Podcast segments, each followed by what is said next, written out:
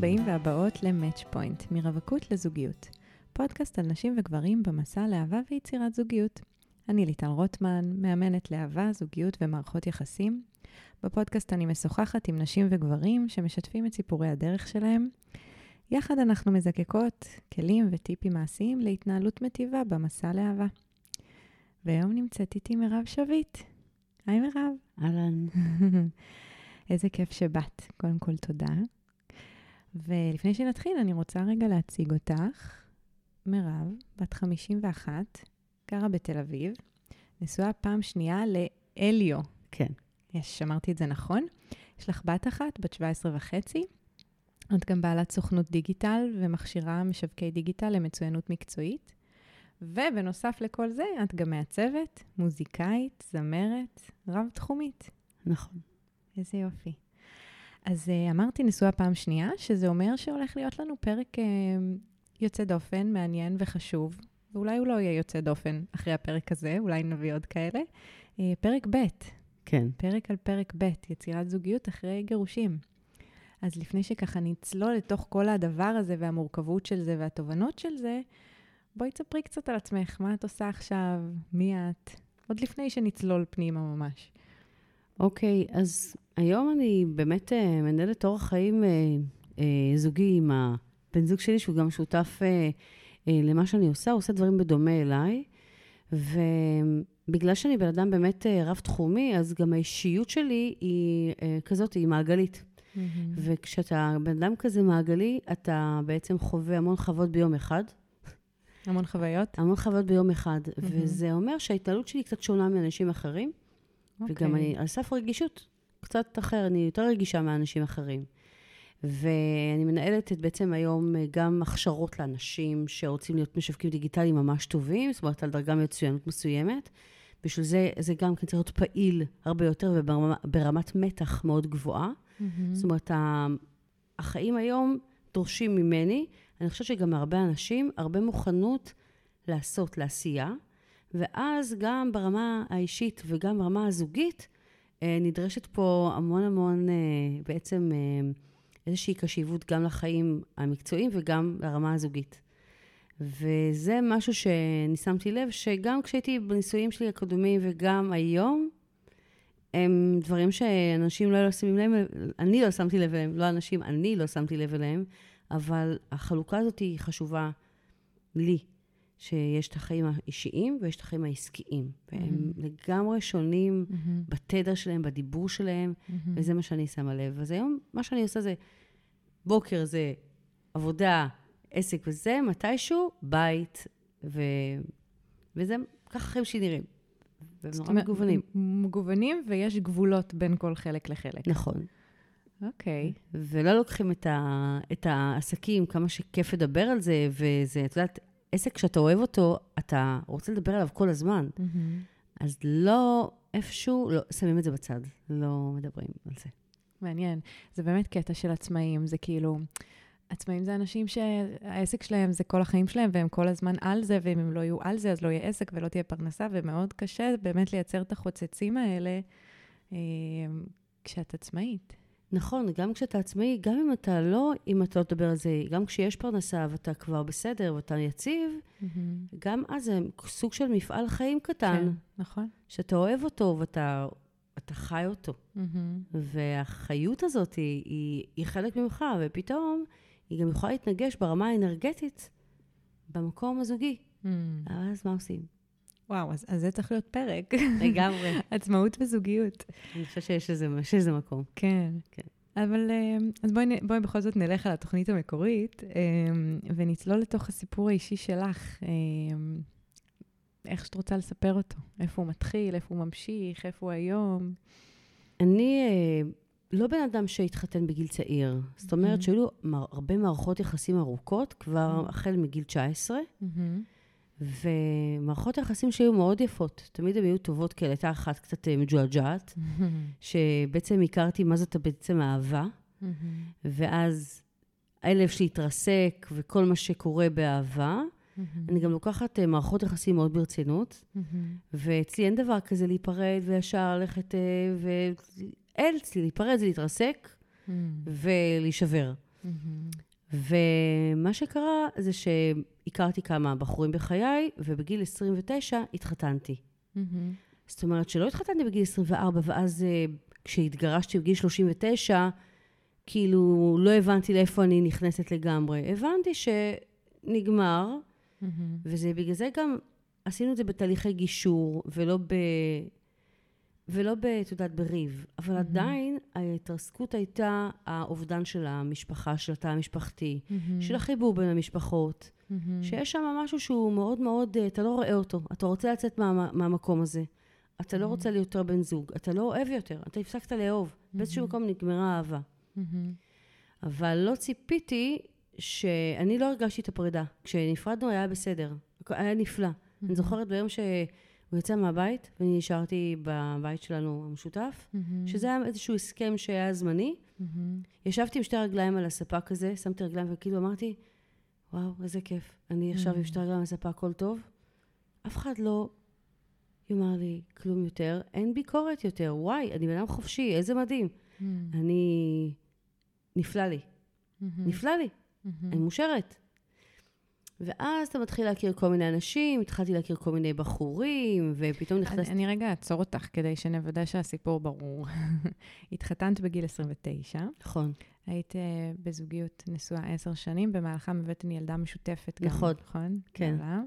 אחרי עשר שנים נפרדתם בתהליכי גישור, ואז התיישבת על הספה והרגשת קלה. נכון. אוקיי, עכשיו תמשיכי. אבל הקלה הזאת היא, היא, היא, היא זמנית. אוקיי. היא לא הייתה הרבה זמן אצלי. Mm-hmm. הייתה כי יש סקרנות. Mm-hmm. והתחלתי לבדוק כל מיני, פתאום האפליקציות האלה שלא mm. היו כשאני התחתנתי, היו כל מיני קטנות כאלה, פתאום זה הפך להיות כזה ג'אנגל. כן. ואז הכרתי כל מיני אנשים, mm-hmm. ופייסבוק היה בתחילתו, 2009, עדיין הפייסבוק לא היה מאוד מפותח. כן. אבל כן אנשים כבר היו בשמם האמיתי. מה זה אומר? שפעם לפני, באינטרנט היה ניקניים. Mm. קוראים לי אה, מיקי חמש. כן. כזה. כן, פתאום זה היה... הפורומים של פעם. כן. וה... Mm, זה היה יותר מפוקפק. כזה. לגמרי, פתאום mm. אנשים אמיתיים, ופתאום מישהו מצא חן בעיניי, ואמרתי, כזה אני רוצה. כזה, mm. כזה. ואז בחרתי, ואז פתאום שאלתי מישהי, מי זה החבר שלך הזה? Mm-hmm. מתאים לי. Mm-hmm. כזה, ואז באמת אה, הכרתי מישהו. ושם התרסקתי. בעצם כשהתחלתי להכיר אנשים, שמה זה כבר היה מקום אחר. זה לא היה היכרויות כמו שהכרתי בגיל 28 ו-7 ו-6. Mm-hmm. זה היה גברים אחרים שהם היו גם כן כבר קצת גרושים, mm-hmm. יותר שרוטים. Mm-hmm. יותר שרוטים כי גבר גרוש אחרי שנה, שנתיים שהוא יוצא מהבית, לפחות לפי הניסיון שלי, mm-hmm. הוא, הוא מתחיל, הוא שרוט יותר. Mm-hmm. יש לו הרבה יותר מחויבויות, הוא כבר... רוצה דברים אחרים, רוצה עשרות תיקונים אחרים שיעברו עליו. Mm-hmm. אה, כמו שהייתי בחברת גרושות פתאום, mm-hmm. שאמרו, אני לא רוצה אה, גבר שאני צריכה לטפל בו, אני רוצה שיפנקו אותי. כל מיני, את עוברת לעולם כזה הזוי. שבעצם מה שאת אומרת, אם אני מבינה נכון, זה ש...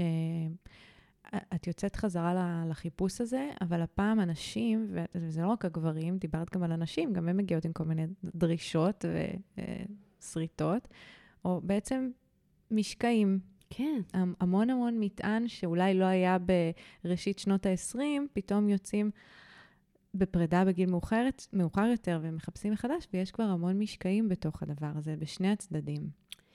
אני יכולה להגיד לך שגם כשאחרי שהתגרשתי והגעתי למקום הזה של להכיר נשים אחרות שהתגרשו, mm-hmm.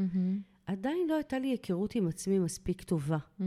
ואני חושבת שכאן המפתח שהתחלתי להבין מה כן יעשה לי טוב בחיים באמת, זה להתחיל להכיר את מירב. Mm-hmm. להתחיל להכיר אותי mm-hmm. בתוך הסיפור. איך הבנת את זה? כי זה מאוד נכון ומאוד חשוב. כי ראיתי מה אומרים לי מסביב, וזה לא מצא חן בעיניי ה vibe.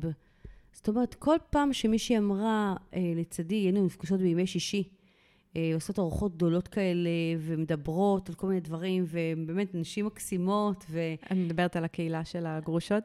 זה לא קהילה, אז את יודעת, היו, גם אם חד-הוריות, וגם היו נשים כן. שהיו נשואות.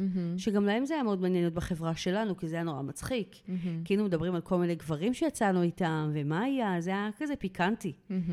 אבל פתאום הרגשתי כזה שאני לא מתחברת להאשמה הכללית של החברה. זה השם, וזה לא בסדר, וההוא לא בסדר, וזה לא בסדר, והעולם עקום ועקום. ו... לא ייתכן שהבבואה של העולם שאני רואה היא לא בסדר. מהמם, אני צריכה להבין את עצמי.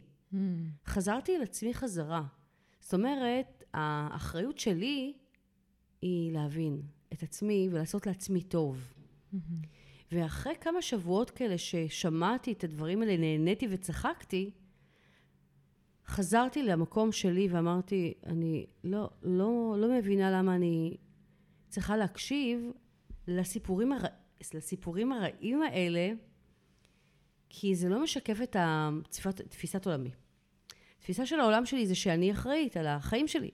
וזה לא הסתדר לי שפתאום אני לא אחראית, פתאום העולם משתלט על החיים שלי במין רוע כזה, וחוסר אה, הגינות, והגברים לא בסדר, ונשים רוצות שיפנקו אותם, ופתאום עולם כאוטי מאוד. כלומר, את, את בסיטואציה הזאת תקופה, בכלל יוצאים, אני חושבת, מה שאת מתארת, יוצאים מתוך הזוגיות הזאת עם איזושהי פנטזיה. שעכשיו יהיה כיף ומגניב, וכזה אני רוצה, ולבחור, ויהיה עוד פעם כמו בגיל 20. ו... ועכשיו נוכל לתקן. כן, וואו, שזה פנטזיה. מטורפת. כן, נכון. ו... ובהתחלה זה אולי כיף, ועוד קצת חיים את הפנטזיה, ואז לאט לאט מתחילים לפגוש את המציאות, ומה שאת מתארת עכשיו, שזה מעניין, זה שאת שומעת אנשים מדברים בשפה שאת לא מתחברת אליה, שזה כן. אולי כזה מצחיק ומעניין בהתחלה, אבל פתאום את אומרת, רגע, זה, זה אני, זה העולם, והדרך שלך להתמודד עם זה הייתה לחזור באמת ולשאול את עצמך, אז מי אני? כי נכון, אם זה לא אני, אז מי אני? נכון. אוקיי. ואז פגשתי מישהו פתאום, דרך הפייסבוק, שהיה חבר של, והכרתי אותו, והייתה התאהבות חזקה כזאת. בדיוק כשאני סיימתי עם המפגשים האלה, כי עשיתי פאוזה, לא מהמם. הגעתי, אה, זאת אומרת, עשית מיוט, ממש. עשיתי מיוט. אני, כאילו כשאני מבינה, אני עושה. קודם כל אני מבצעת. אה, יפה, אוקיי. אני ביצועיסטית. כן. וברגע שהפסקתי, הכרתי מישהו, והאמת היא שאני חייבת להגיד לך משהו שאני, חשוב לי להגיד אותו, מהמם. שבפגישה הראשונה הייתה לי תחושת בטן, שמשהו קצת לא... אבל אבל הוא מאוד מצא חן בעיניי. אוקיי, ובאמת הייתה שם אהבה מאוד גדולה, אבל הבן אדם לא היה יציב נפשית, כן. והוא היה מדהים, היה מקסים, חכם, אינטליגנט, הכל, באמת, מקסים. מהמם. והמערכת הלא יציבה שנכנסתי אליה, מהמם.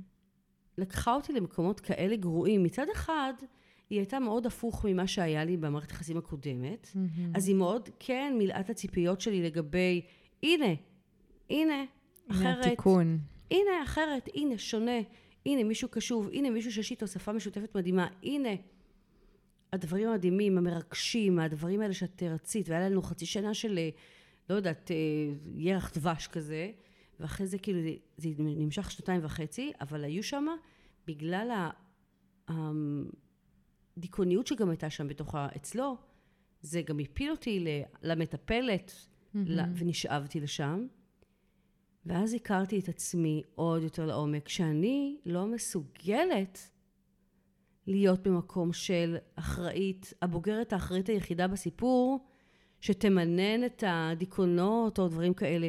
עכשיו, זה כל אחד יכול להיות, זה לא חייב להיות דיכאון, זה יכול להיות כל דבר שהוא מוגזם. מהמם. כל דבר שהוא מוגזם. אנחנו לא צריכים להיכנס לדברים שהם, מישהו שנורא אוהב, לא יודעת, לצאת עם חברים הרבה מוגזם. מישהו שנורא אוהב את הילדים שלו בצורה מגוננת מדי. זה יכול להיות כל מיני דברים. אבל השיגעונות האלה שקורים אחרי גיל 40 ו-42 ו-3, יש שיגעונות כאלה, ומין over protect כזה, של אנשים שמגנים, שפגשתי לא מעט אצל גברים שהתגרשו גם, שאת מצד אחד מקבלת מה שאת רצית, כי את אמרת, הנה, זה מה שהיה היה קודם, היה, הנה, הנה, הנה התיקון, אבל מצד שני את מקבלת איזשהו משהו שאת אומרת, אוקיי, רגע, רגע, איפה אני נמצאת פה? עוד פעם את שואלת את השאלה. ושם הפרידה שם ריסקה אותי, שם התרסקתי באמת, לא אחרי הגירושים, אלא אחרי המפגש השני שלי, שבעצם שוב פתחתי את ליבי, התאהבתי, מהמם. ושם חטפתי כאפה כזאת, שאמרתי, אוקיי, פופוס, מהמם. עכשיו אני רוצה, עכשיו שקט. מהמם. עכשיו אני רוצה שקט באמת, וזה לא היה קל. מה מה הייתה הטעות לדעתך? אני חושבת שהטעות שלי הייתה שחשבתי שמצאתי את, הבחור הזה, שנתן לי את כל מה שלא היה לי, מהמם. וזה גם קורה במערכות יחסים ארוכות, גם לפני שהם מתחתנים, שיש לך בחור שאת כאילו, הכל בסדר, הכל בסדר, היה לי במערכת יחסים כזאת לפני הנישואים, שהכל היה נהדר, ואז לא התחתנו. מהמם. והייתה לי ציפייה שהבחור הבא משדרגת. מהמם. שדרוג, מעין כאילו הכל עושה... אני באמת מאמינה, אגב, שאנחנו משדרגים את מערכות היחסים שלנו. אני כן מאמינה בזה. מהמם. כי אנחנו בעצם עושים היכרות עם עצמנו על הדרך ומשדרגים. כן. אבל השדרוג הזה של אחרי הגירושים היה שדרוג כאילו... זה הלך להפוך בעצם. נכון. כאילו זה, זה לעשות שינוי של כביכול 180 מעלות, או 360, לא משנה, מגיעים לאותה נקודה. נכון, זה מה, כאילו שני 180, צדדים של אותו זה מטבע. כאילו 180, כן. אבל מגיע ל-360. כן, כאילו באותה נקודה. זאת אומרת, זה באמת מה שקורה המון פעמים. אנחנו משחזרים או את אותו דבר, או את הדבר ההפוך לגמרי, שזה גם סוג של אותו דבר, כי גם זה לא טוב. ודיברת על מוגזם, אז זה, זה להיות בקצוות. וזה תפס אותי במקום של, גם אני באיזשהו מקום הייתי במקום נרקסיסטי קצת, אני חושבת. תפס אותי במקומות של האישיות שלי, ופשוט הלכתי לטיפול. אמרתי לה, תקשיבי. אחרי הפרידה כן, הזו. אמרתי, לא, לא מתאים לי להרגיש ככה. גם ברמה הכלכלית כעצמאית, פתאום נטשתי המון דברים שעשיתי. הנאמנות שלי ללקוחות שלי עבדה. המון דברים שקרו לי, נורא מדהים, אבל בתוך הזוגיות? בתוך הזוגיות עצמה, מהמם, פתאום דחיתי דברים, לא מהמם. עמדתי בלוחות זמנים, מהמם, ואני בן אדם שכן עומד בלוחות זמנים. מהמם. הייתה נטישת מירב. כן, נטשתי את מירב. כן, לטובת הזוגיות. לטובת הכל, לטובת הכל, ש... כדי להצליח במשהו אחר. מהמם, כי הכל לא הצליח פתאום. מהמם, מהמם. ופתאום השקעתי את כל. האנרגיה שלי במישהו שאני בכלל לא יודעת מה יש לי שם. עכשיו, אני אגיד לך משהו מטורף, אני לא יודעת אם את תכניסי את זה לעריכה או לא, אני כבר אומרת לך את זה כאן. אבל לי יש פוביה מזחלים. אוקיי. ויום אחד אני קמה בשתיים בלילה, והוא היה באזור כזה שיש בו בנייה, כאילו שבונים ובונים, ובאמצע הסלון היה זחל. עכשיו, אני חייבת להגיד לך משהו, אני לא מאמינה בסימנים, מהמם, אבל בלילה הזה ישנתי גרוע, וראיתי את הדבר הזה, כמובן שהערתי אותו ונסעתי באמצע הלילה הביתה, מהמם. כי זה, ישנת אצלו. כן, כי זה פוביה. מהמם, טיפלתי בזה אחרי זה ב-NLP, זה היה מדהים. אוקיי. אבל זה היה סממן קטן כזה. שימי לב, את במקום שברמה הכי בסיסית מפחיד אותך. מהמם, וכשבאתי עוד פעם אליו, זה קרה עוד פעם. וואו. ובפעם השנייה לא חזרתי יותר. זאת אומרת, אה, אני... אה, זה גם הפחיד אותי באמת, אבל גם אני בן אדם שקשוב לעצמו. מהמם, ואמרתי, זה לא יכול לחזור יותר למצב הזה. מהמם, אני לא אבוא, אני לא אשן שם יותר. מהמם, אני סובלת, אני לא יכולה לטפל באמת, אני לא מטפלת. מהמם, ואני לא יכולה להשקיע במשהו חוץ מבעצמי. מהמם, ופתאום כל ההשקעה שלי חזרה לעצמי. מהמם. כאילו כל זה, ואז אמרתי, יצאתי מנקודת הנחה כזאתי. אחד, את לא, יודעת, את לא מכירה, את לא יודעת מה את צריכה. את לא זה יודעת, בעצם, את מתארת את התהליך שעשית אה, אחרי הפרידה. תוך כדי הפרידה. מהמם, זה לא היה מיד, זה היה, Mm. תוך, זה היה תהליך של פרידה. הוא היה ממושך, הוא לא היה קאט וגמרנו. הוא היה תהליך. אוקיי. כי ראיתי עוד ודיברתי איתו עוד קצת, כי, כי לא הבנתי, זה היה מין תהליך בירור, גם היינו חברים מאוד טובים, היה בינינו דיאלוג, זה לא שהיה שיח לא מכבד או משהו כזה, היה מין דיאלוג כזה וגם הוא קצת לא ידע, מהמם, גם הוא שאל את עצמו שאלות. זה לא שהוא היה, את יודעת, אה, הוא יכיר ואני הייתי עם השאלות, גם הוא כן. אמר, אני גם מרגיש דברים וגם אני לא יודע, וגם, מהמם. את יודעת, צריך שניים בשביל כן. שדברים יקרו. אבל אני לקחתי את זה למקום שזלזלתי במקצוע פתאום, לא רציתי לעשות את אותו דבר, שיניתי דברים, אבל גם הבנתי שאם אני לא אכיר את מירב, מהמם.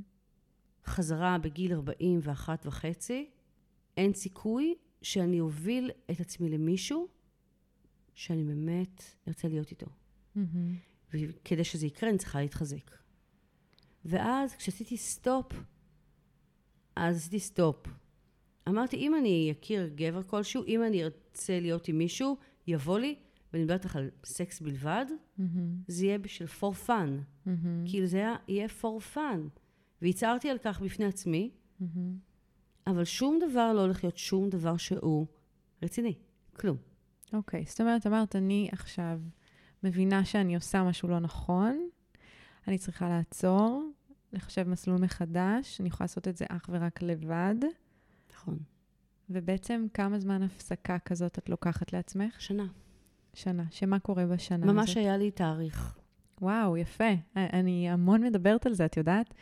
שהמון נשים במסע לזוגיות באמת, וגברים, נורא רצים. זה, זה הופך להיות איזשהו מרדף ששוכחים לעצור רגע ולשאול את עצמנו, רגע, אני עם האנשים הנכונים, אני במקום הנכון, אני רודפת אחרי משהו שאני רוצה בכלל, אני באמת לוקחת על זה אחריות, או שאני סתם... וואו. מלא שאלות, והעצירות האלה כל כך הכרחיות כדי באמת לקייל את התדר שאת מדברת עליו, ובאמת אה, לחזור לעצמי, כי לפעמים בדרך אני, אני כל כך רודפת שאני מאבדת את עצמי. זאת הסיבה גם שרציתי להגיע לכאן, אה, להגיד את הדבר הזה, כי אני מרגישה שהעצירה שלי וההחלטה המאוד אה, מהראש, מהמם. כאילו הרגש ברור שהוא שם, אבל ההחלטה מהמם. לשים את נובמבר, כ...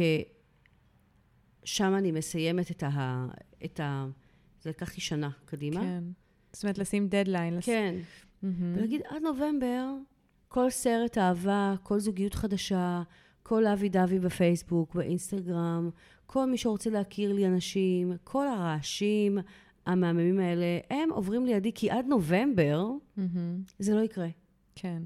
ופתאום הכלי הזה של עד נובמבר, שום דבר לא הולך לקרות בחיי, אלא רק אני עם עצמי ואבין שהיא שבת, שראש השנה, חגים, הכל. תסדרי לעצמך. קשה לך? צאי החוצה לסדנה. קשה לך? תעשי את זה. קשה לך? שימי פרויקטים על השולחן. קשה לך? תעשי עוד כסף. קשה לך? צאי לשם. אז זה, זה מדהים מה שאת אומרת. את בעצם אומרת, קודם כל, את מדברת על הדדליין, דיברת מקודם שאת בן אדם של גבולות, אז הנה עוד גבול ששמת, שכנראה זה באמת כלי שעוזר לך ועושה לך סדר, ואני חושבת שלא רק לך. גם כשאני מדברת על זה עם מתאמנים ומתאמנות שלי, ואני אומרת, תעשו את העצירה הזאת, אנחנו באמת אומרים, בואו נשים לה גבול. גם כדי להרגיע את החרדה של, בטח. רגע, מה, אז אני כבר לא רוצה אהבה, וגם כדי באמת, זה חלק מהדרך, זה אפילו חלק מאוד מאוד חשוב בדרך, לעצור ולחזור לעצמי ולהתמודד עם הלבד שלי ועם הקושי, שזה הדבר השני שאת אומרת. בעצם בשנה הזאת זימנת לעצמך גם המון נקודות של קושי, אבל אמרת, אני לא הולכת לזוגיות כדי לברוח מהקושי, אני אשב בתוך הקושי הזה עם כל מה שיעלה בקושי הזה, אני אלמד, אפתח, אעשה outsource של כלים להתמודד עם הדבר הזה, אבל אני לא הולכת לזוגיות כדי לברוח מהפחד שלי להיות לבד. נכון. וממה שיעלה כשאני אשב לבד עם עצמי בראש השנה, וזה, ובכל, בכל אירוע. וזו בחירה מאוד אמיצה, וגם מאוד נכונה ברמת הרוח. ברמת הנפש אולי, שרוצה עונג ובורחת מכאב, זה כאילו לא נכון.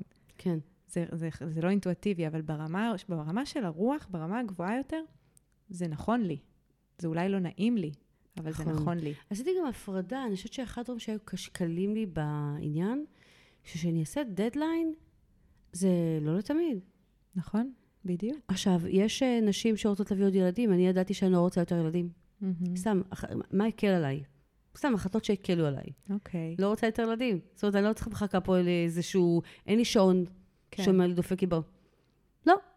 וגם עשיתי עוד דדליין שעד גיל 45 יהיה לי חבר. Mm. כאילו, היה לי שני דדליינים. כמו חזון כזה. כן, אמרתי, עד גיל 45 יהיה לי חבר. אבל עד שזה, אז... זה מהמם, כי יש פה המון trust. כאילו, גם היה לך, כאילו, שמחת על זה, ידעת שיהיה בסדר, או שיהיה לך בן לא זוג. חשבתי על זה, אבל את יודעת, אבל אה, כאילו אמרתי, כאילו, את יודעת, אני חושבת שכל בן אדם, אה, כמו שאני מאמינה שכל בן אדם יצירתי, כל בן אדם יצירתי, אני מאמינה שכל בן אדם יש לו מישהו שמתאים לו. מהמם. כל בן אדם, לא משנה. לא מישהו ואני- אחד בהכרח. לא מישהו אחד, ממש לא. מהמם. הרבה אנשים. כן. ואני תמיד אומרת, הם כבר נולדו. מדהים. לא צריך לחכות שהם ייווצרו. ממש לא, הם כבר נולדו, הם פה. ודבר שני שאני חושבת זה שאני התמודדתי עם עודף משקל, וירדתי ועליתי במשקל, ותמיד יש התניות גם פה. Mm-hmm. אז גם כאן שמתי ככה איזשהו גבול, mm-hmm. ואמרתי, כשהייתי בדייטים, אז אנשים, גברים, ממש חצופים, את שמנה? חמישה קילו? אה, Mm. מה, באמת? אני רק רזות. Mm. לא, אם יש אה, חמישה, שבעה קילו יותר, אני לא... באפליקציות וכל ה... האפליקציות וכל אלה. לא, אין להם אלוהים. בגלל שאת רזה, את לא יודעת את זה, אבל אני יכולה להגיד לך שמי... אני יכולה, אני אה, עברתי כל מיני דברים בחיים, אני יכולה להגיד לך שזה מאוד משהו שהוא נמצא על השולחן, ולא מדברים עליו. ואני הייתי מאוד אמיצה, הייתי אומרת להם, כן, יש לי עשרה קילו לרדת, איך אתה עם זה? וואו, איזה ביטחון. כן, אז כאילו, מה, באמת, כן. לא, אז לא. אז לא. עכשיו, פעם אחת פגשתי מישהו שכאילו אמר לי בפנים. אז אמרתי לו, תראה, אם היית מלך היופי, כאילו, הייתי עוד סולחת לך על זה, אבל אתה, באמת, כאילו, אתה ממש ממש לא נראה לי טוב. אתה, באמת לא, אתה, אתה לא הטעם שלי. אז כאילו, זה לא, אבל לא בקטע רע, פשוט לא. אז כאילו, צריך גם נשים, אני לא אומרת בקטע של להחזיר, גם נשים צריכות להיות זקופות כמה. מהמם, לא משנה כמה, איך הן נראות. יש אלמנות, מלאות, שמנות, לא משנה. מהמם. לא נראות טוב. את, לא, יש להן פנים לא מספיק יפות, לא משנה מה. הן צריכות לדעת שיש מישהו שיאהב אותם כמו שהן. עכשיו, זה לא קלישאה, זה האמת, כי האמת ניבטת מבין הסושיאל מדיה, בטח בעשור האחרון, כהרבה יותר מושלם, וזה בעייתי. זה בעייתי, זה בעייתי נורא. אז אולי כדי להיות דוגמנית, או כדי להיות אה, אושיית אה, אינסטגרם, זה נכון. אבל הבעיה הזאת היא שניצבת גם בפני, גם, גם המחסום הרגשי שלהן. להיחשף כמי שהן, זה גם עלה אצלי. ולכן אני גם שמה את זה על השולחן. מהמם. ואני אמרתי, עד גיל 45, יהיה לי חבר, שיתאים לרוח שבי. מהמם. לא לעניין של איך אני נראית, או איך אני נשמעת, או איך אני, מה אני עושה, או כמה אני מרוויחה, מהמם. אלא מי אני במהות הרוחנית שלי, במי אני באמת. עכשיו, אני לא בן אדם כזה רוחני, אני בן אדם עצמאי. אני יודעת כמה המחזורים שלי, אני יודעת כמה אני מרוויחה, יש לי אקסל, אני עובדת עם טבלאות, אני יודעת כמה הלקוחות שלי מרוויחים, כי אני עושה להם סושיאל מדיה. בואי, כאילו, אני רוצה כאילו, כאילו לשים את הדברים על השולחן. אבל אני מאמינה שמה שבאמת מנחה אותנו, זה מי שמתאים לרוח שבי, לדבר הזה שנקרא הספייס שאנחנו לא מדברים עליו. על הפיזיות שאנחנו לא שמים לב אליה, על הרכות שיש בין האנשים שאנחנו לא יודעים אותה, אנחנו מרגישים אותה רק כשאנחנו נפגשים. אז אני רוצה רגע לנסות לפשט את מה שאת אומרת, ותגידי לי אם הבנתי אותך נכון. אני אוקיי. פשוט רוצה שבאמת ננסה לפשט את זה. את בעצם אומרת, כשאני רוצה לבחור בן זוג, אני רוצה מישהו שיתאים למי שאני. זאת אומרת, אני רוצה... יש את הרשימה החיצונית, דיברת על זה, כמה אני מרוויחה, סטטוס, אה, איך אני נראית, כנ"ל אגב לגביו. כשאנחנו אותו דבר, יוצאות בדיוק. למכולת, אז אנחנו מסתכלות על, אה, על אה, מלא מלא נתונים שהם כאילו, הם לא רלוונטיים. הם רלוונטיים, אבל יש עוד רשימה. נכון. אוקיי? אז רגע, אז הרשימה, אותה רשימה חיצונית, אני עוד פעם רוצה לדייק, זה, אה, אני רוצה שיהיה לו חוש הומור, אני רוצה שיהיה לו שיער סטני, שיהיה גבוה, שיהיה נמוך, שיהיה חכם, שיהיה מצחיק, לא יודעת, מלא כאלה. ואז יש עוד רשימה. וזה אה, אולי הרשימה הפנימית. של איך רשימה אני... נסתרת. כן. משהו שאני מרגישה, אוקיי? איך אני רוצה להרגיש בתוך זוגיות. אז אמרת שלמדת שאת לא רוצה להיות מטפלת. אז איך אני כן רוצה להיות בתוך זוגיות? מה אני רוצה לפגוש בעצמי כשאני איתו? אנחנו כל כך עסוקות במבחוץ ובצ'קליסטים שהם חשובים, זה לא שהם לא חשובים, אבל יש עוד מימד שהוא כנראה יותר חשוב, שהוא החיבור. והמבט שצריך להיות לנו כדי לזהות אם יש שם את החיבור, זה מבט פנימה אל עצמנו. שוב פעם, איך אני מרגישה שאני איתו? מה הוא מוציא ממני? האם אני נמשכת אליו? וגם הוא, אותו דבר. לגמרי. אבל זה, אני חושבת, אולי, תגידי לי אם הצלחתי לגע, לגעת בנקודה, במה שאת מתכוונת, שאני רוצה, כשאת אומרת, אני רוצה מישהו שיתאים לרוח שבי, למהות שלי. זה שם? כן, זה שם. זאת הרשימה השקופה הזאת, שבעצם מייצרת את הזוגיות הכי אמיתית ונכונה, וגם חברויות. כן, והקשב לא תמיד שם. אנשים לא באמת שם, יוצאים אני- למכולת הזאת של ה... אני אומרת שהוא לא שם, כי אנחנו עסוקים במגננה ועסוקים ברשימת רצונות. ממש. ולא עסוקים באיזושהי הקשבה מעבר לזה, ושמים את עצמנו שנייה בצד, את כל מה שאנחנו יודעים, את כל מה שחווינו, Mm. ולא נותנים לעצמנו קצת שקט. לשמוע את, הת- את הפנימי הזה. כן, גם להקשיב לאחר. את יודעת, ההקשבה, אני למדתי, אני מרגישה שאני עובדת עם לקוחות, לפעמים אני מקשיבה רק, מהמם. ואני לומדת המון. בטח. עכשיו, הלמידה הזאת היא מטורפת. היא למידה, אני בריבוע, היא ממש, היא, היא, היא, היא, אקספוננציאל, בדיוק. כמו עם הקורונה. לגמרי. כן, היא למידה מאוד מאוד רצינית. ופתאום כשאת אה, נפגשת עם מישהו, ואת אומרת, מה אני אקשיב לו היום רק? אנשים, את יודעת, בהכשרת מאמנים, זה הדבר הראשון שמלמדים, ואת מבינה כמה את לא מקשיבה. כמה אנחנו ביום-יום אולי שומעים באופן פסיבי, אבל לא מקשיבים באופן אקטיבי. וואו. כמה שאנשים בשיחה פשוט מחכים לתורם לדבר. אני מבינה אותם יותר גם. אומרים, פחות שואלים. את, את מבינה כמה חסר לבן אדם הביטוי לבטא את עצמו. כשאת רואה את הדיאלוג ואת רואה כמה בן אדם רוצה לדבר, את מבינה שאין לו ביטוי. מהמם. עכשיו, אז מה שצריך להגיד זה, יהיה לי זמן לבטא את עצמי, אני אבטא את זה. ואם המערכת יחסים הזאת היא באמת נועדה להיות, כל מה שאני ארצה אני אומר. כן. אני לא יכולה להגיד את זה הכל בציר זמן, כי מה שהוציא את ציר הזמן בלחץ הזה, הוא פשוט דוחס את הלא נכון שלך. מהמם, מעניין. הוא דוחס את הלא נכון. הוא לוקח את זה הדברים... את התדמית שאת חושבת שאת נכון, רוצה. ואז הבן אדם מקבל מין תמצית, מין סיכום מנהלים. כן. אה, שלום לך, הנה בבקשה סיכום מנהלים, תיקח אותו בבקשה, זה אני. ואמרתי את הכל, וגם לא הקשבתי לך להתראות. כן. עכשיו, הדיאלוג הלך לעזאזל, לא קרה כלום. אבל אם אחד יגיד, אני אקח את המ... אני רוצה להקשיב. השני בטוח ייהנה הרבה יותר מהמפגש, המפגש יהיה הרבה יותר מענה. כן. את בעצם מדברת על איך לייצר אינטימיות באיזשהו מקום. גם, גם בזה את נוגעת. יכול להיות. כי, כי אם אני באמת מקשיבה, ובן אדם באמת מרגיש שיש לו מקום, אולי מתאפשר לו קצת לקלף את עצמו יותר, להביא את עצמו יותר. הדברים שהם מעבר לתעודת זהות הביוגרפית. נולדתי לגמרי. בזה, עשיתי צבא בזה, יש לי איקס ילדים. אז כאילו, אז זה, זה יותר ל- לקלף, יותר לרדת למטה ב... בהיכרות וביצירה של האינטימיות, אבל את אומרת גם עוד משהו חשוב שאמרת מקודם, ובא לי לשים, לשים גם את זה על השולחן דגוש, את ה... לשים בצד את כל מה שאני חושבת שאני יודעת על עצמי. זה מדהים. יפה. זה, בבודהיזם, קוראים לזה תודעת הלומד, או beginner's mind. כי יש לנו המון המון סיפורים, אמונות על עצמנו, בטח אחרי גירושים, פירוק משפחה, שבירות לב, המון המון דברים שלמדנו על העולם ועל עצמנו. ולהיות בתודעת לומד, זה לשים את כל הדבר הזה בצד, ואם אני לא יכולה לשים בצד, אז לפחות לשים שם סימני שאלה.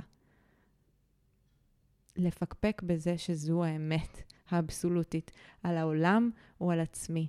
ואז מתאפשר שם איזושהי איכות של איזשהו חופש למפגש חדש עם עצמי ועם האחר, ואז גם לייצר זוגיות שהיא אחרת. אני יכולה לתת לך דוגמה על דייט שהיה לי לפני, אחד הדייטים שהיה אחד מאחד המעניינים, שנפגשתי עם מישהו בבית קפה, והוא היה נחמד, והייתי נחמדה, אבל המלצרית הזיזה אותנו שלוש פעמים. עכשיו, אני לא בן אדם עצבני, אבל בפעם השלישית כבר אמרתי לה, תגידי לי, זה יקרה עוד הרבה פעמים שאתה ת- תזיזי אותנו? כי אנחנו מרגישים כאילו, אני מרגישה, לא נוח עם זה. ואז הוא אמר לי אה, כזה, תראי, תקשיבי, ממש לא נעים לי עם זה שאמרת את זה. אה, אני רוצה לחשבון וללכת. וואו. אז אמרתי לו, אוקיי. אמר לי, זה ממש התחיל לטף לי, אמרתי לו, תקשיבי, זה בסדר. זה בסדר שאתה מרגיש ככה, אני לא באתי לעשות פה התאמות. ואז הלכנו, הוא לקח חשבון, ושנינו הלכנו לאוטו. ובדרך לחניון, סתם, הוא שאל אותי איזו שאלה, לגבי איזה, משהו לא קשור בכלל לדייטים, והתחלנו לדבר. וישבנו שלוש שעות ליד האוטו, והייתה לנו שיחה מדהימה. אחרי זה הוא הגיע אליי הביתה ושיחקנו קלפים, ואחרי זה הוא נהיה ידידים.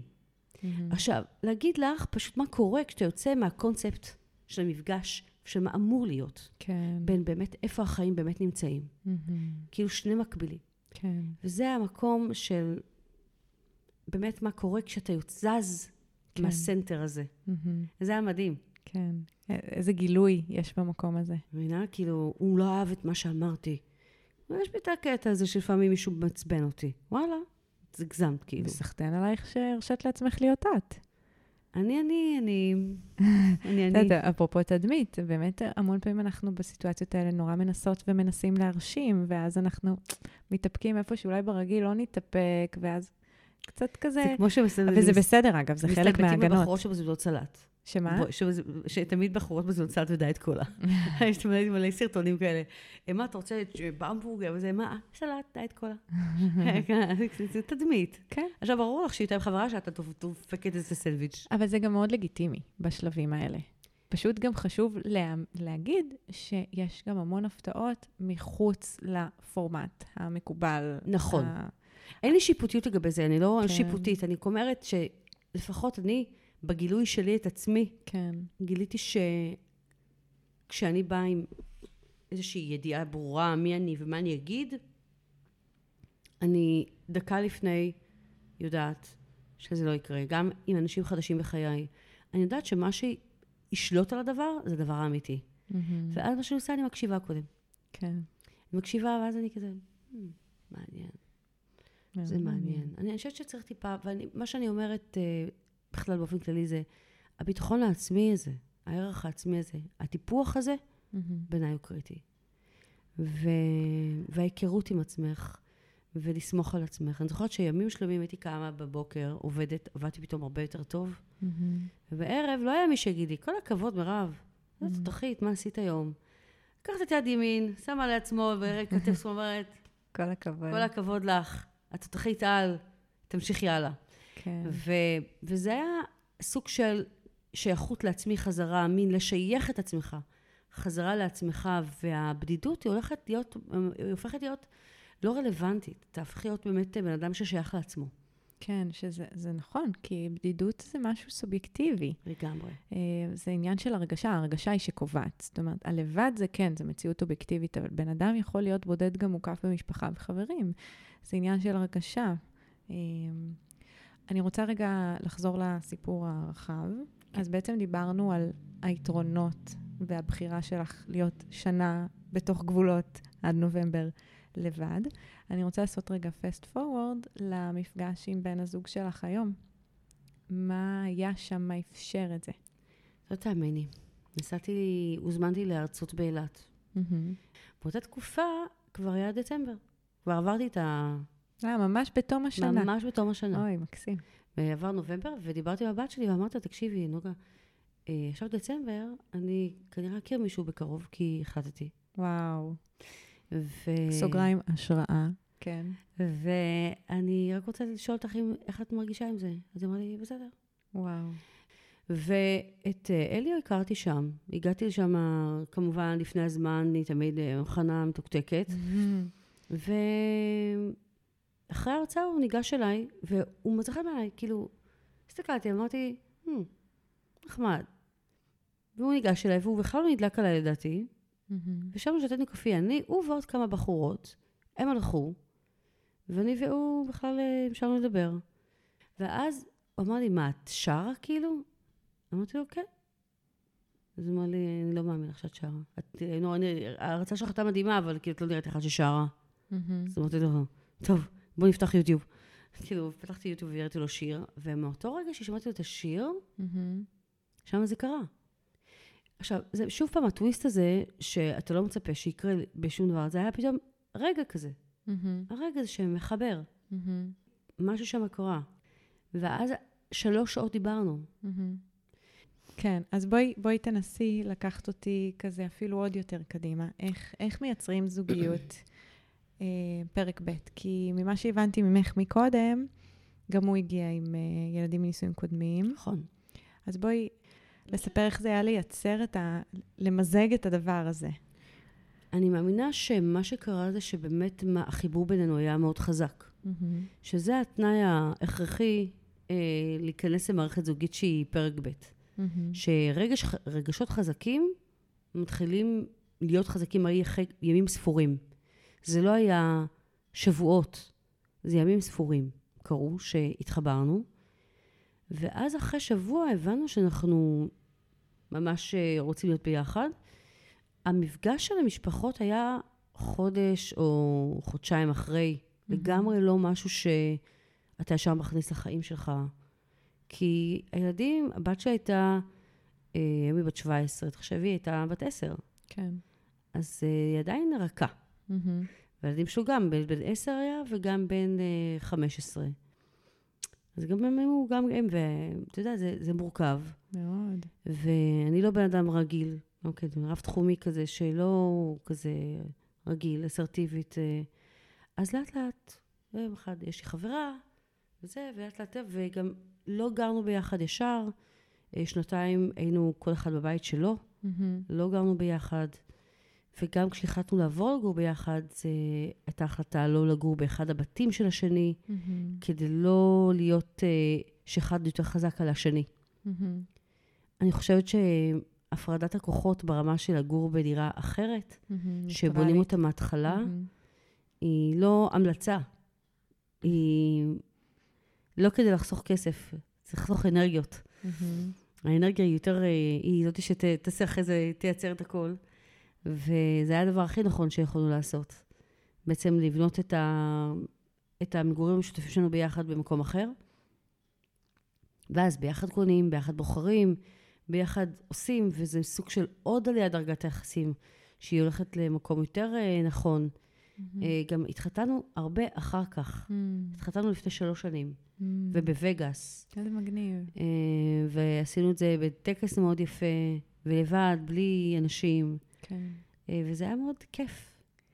אה, אם את צריכה להגיד אולי מה הדבר המרכזי שאפשר לך להיכנס לזוגיות הזאת ולייצר את הזוגיות הזאת אחרת, טוב יותר, נכון לך יותר, את עדיין שם, כנראה משהו נכון שם, איזושהי תובנה מרכזית מהמסע שלך, אה, שלדעתך שם היה את הקפיצת מדרגה שלך בלייצר את הזוגיות הזאת, כמו שהיא היום. קודם כל, אני רוצה להגיד משהו שהוא ככה, שהוא שורה חשובה, שלא כל זוגיות היא לעד, לדעת את זה. וגם עכשיו לדעת את זה, גם אני ואליו. לא כל דבר לעד, היה לנו פיצוצים, היה לנו מלא דברים. כן, לא כל דבר הוא כזה מדהים. זה בטוח. אנשים אומרים לנו, וואי, אתם עובדים ביחד, לפעמים עושים דברים, אה, אל תתבלבלו, יש פיצוצים, יש ויכוחים, כן, אוקיי? נכון. זה אחד, לא לעשות, זה לא... זה אגב תנאי לאהבה, כדי שתתקיים אהבה, אנחנו צריכים שתהיה לנו את הבחירה להיות שם, שזה אחרת זה תלות, אחרת נכון. זה התמכרות.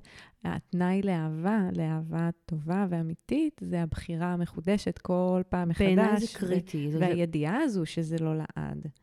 אז אני יודעת את זה, כן. וזה גם משהו שלא ידעתי אותו במערכות יחסים אחרות שלי, כאילו תמיד זה היה כזה, כן, זה זה. ה- יש איזו אשליה, אשליה שאנחנו חיים איתה.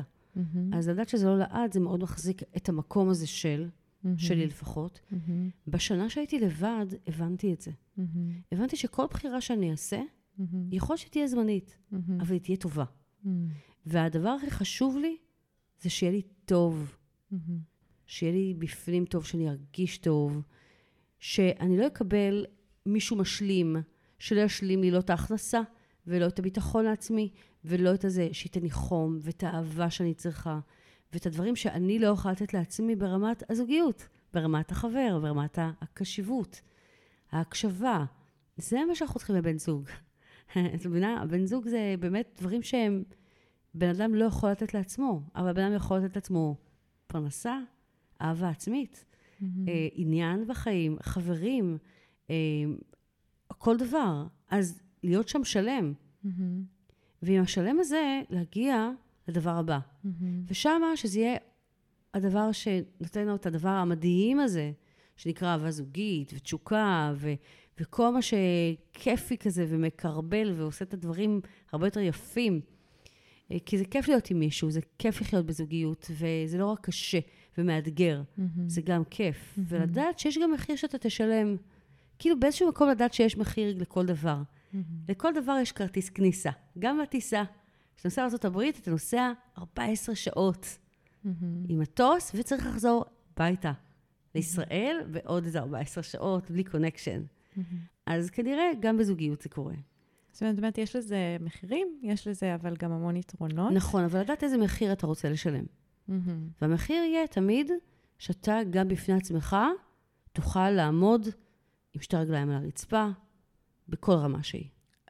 לא, לא לגמרי הבנתי, תדייקי לי אולי מה, מנקודת מבט שלך, מה המחיר שלך בזוגיות? המחיר שלי בזוגיות זה שאני יכולה להיות למשל, אה, לדעת שתמיד אני אהיה, אחד, המחיר שאני לא רוצה לשלם זה לדעת שתמיד אני אוכל לעמוד בפני עצמי, להיות עצמאית, לא לאבד את הסנטר שלי. Mm-hmm.